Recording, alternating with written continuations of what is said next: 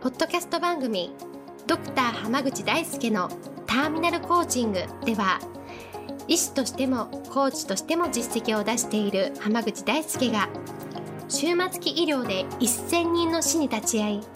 さんびゃくにん以上の方にコーチングを行ってきた経験から、あなたの人生を進化させるメソッドをこの番組を通してお伝えしていきます。それでは今回の番組をお楽しみください。今日もドクター濱口大輔のターミナルコーチングの音声をお聞きいただきありがとうございます。それではナビゲーターの園さん、今日の質問をお願いします。はい、今日はチャンスをつかめる人とチャンスをつかめない人の差はどんなところなのでしょうか、という質問が来ています。よろしくお願いします。よろしくお願いします。チャンスをつかめるとつかめない人の違いは、うん、それがチャンスかどうか気づいてるかどうかの違いです。すごい難しいですね。はい、これ本当に難しいんですよ。あのチャンスをたくさん掴んできた人にはこれがチャンスだって見えるんです。でも今まであんまり掴んだことない人にはそれがチャンスだって思わないんですよ。うーん、なるほど。だからなんでそれを見逃すんだっていうところで見逃したりとか、うんうん、いやここ絶対挑戦するところだろうと思ってても挑戦しなかったりするんですよ。なるほどですね、うん、それってすごいチャンスだって本当に気づいてないことがほとんどです、うんうん、へー。そうすると何を変えていけばいいんでしょうね。その例えばチャンスつかめないなと思ってる人がいたとしたら、チャンスつかめる人になるには何をすればいいとかあるんですか。ふたつあって、ええ、ひとつはとにかく何でも飛び込む。お、なるほど。これは自分でできることですね、ええええ、何でもやってみた。例えばこれやりたい人みたいなので言われた時に、ええ、それがチャンスかどうかは関係なく、うん、あの挑戦権があるなら全部挑戦しちゃうみたいな。あ、なるほどですね。確かに確かに。あ、でその中で当たりも外れもあるかもしれないけどってことですね。そうです。だからとにかく飛び込んでみるっていうのが一つ で,、うんうんうん、でもう一つは、えー、いわゆるメンターって言われている、うん、これはチャンスだから行きなさいって言ってくれるような人を見つける。なるほどなるほど。見つけるっていうか、その人の元で修行するってことですね、うん、あ、教えてもらえるとか、最初はそういう教えてもらうってことですかね、まあ、ただね、難しいのはそのメンターの元に飛び込めるかどうかもチャンスをつかめるかどうかなんですよ、結局は。確かにそうですね。だから結局のところ自分から一切飛び込まない人にはやっぱりチャンスなんて絶対回ってこないんです。うんうんうん、だからどこか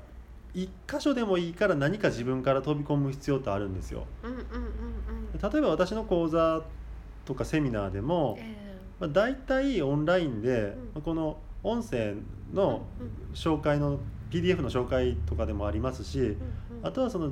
メールマガとかね、うんうん、ライン アットとかいろんな媒体でオンラインで紹介してたりするんですけど、うんうん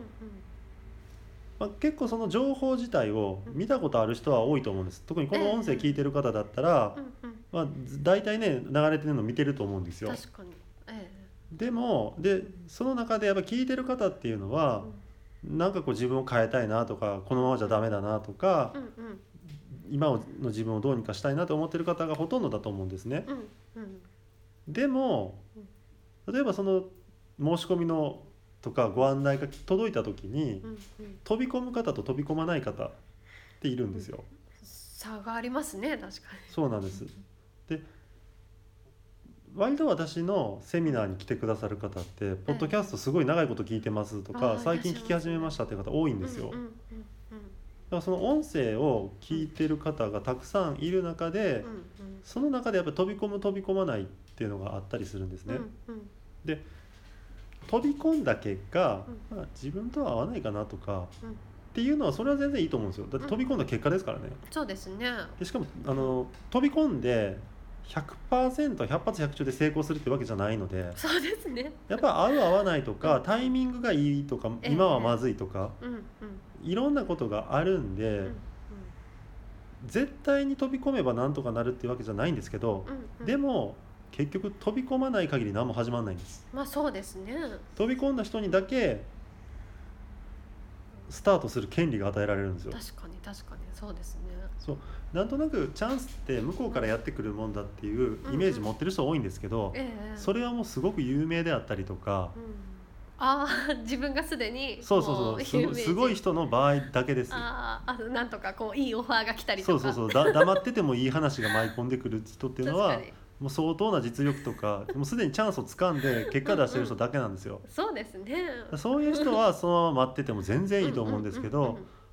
現時点でそうでないのであればやっぱり自分からつかみに行くっていうのが必要で、例えば私の講座とか、まあ、セミナーと説明会があって講座に申し込まれるっていうルートしかないので、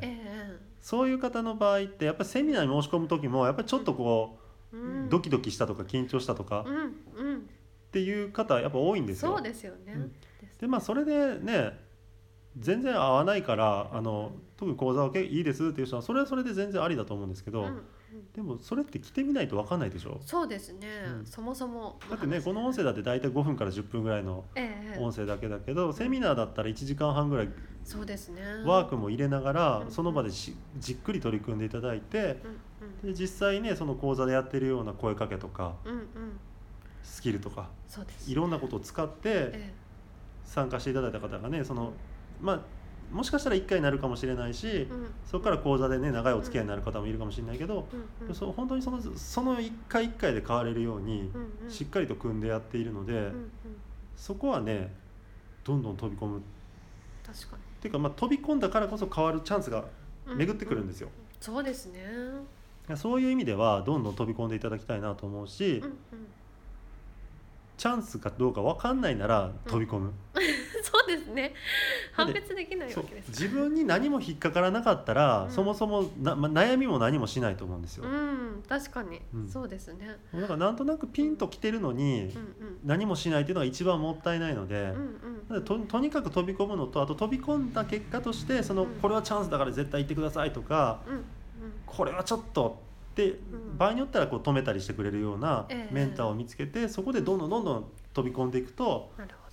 成果が出てそしたらチャンスが自分から舞い込んでくるようにもなって、うん、すごいいい循環が生まれるのでそうですねぜひねそれを意識していただければと思います、うん、ありがとうございます。今日はこれで終わります。ありがとうございました。ありがとうございました。本日の番組はいかがでしたか？番組ではドクター濱口大輔に聞いてみたいことを募集しています。ご質問は ディー エー アイ エス ユー ケー イー エイチ エー エム エー ジー ユー シー エイチ アイ ドット コム 大輔濱口 .com の問い合わせから受け付けています。またこのオフィシャルウェブサイトでは無料メルマガやブログを配信中です。次回も楽しみにお待ちください。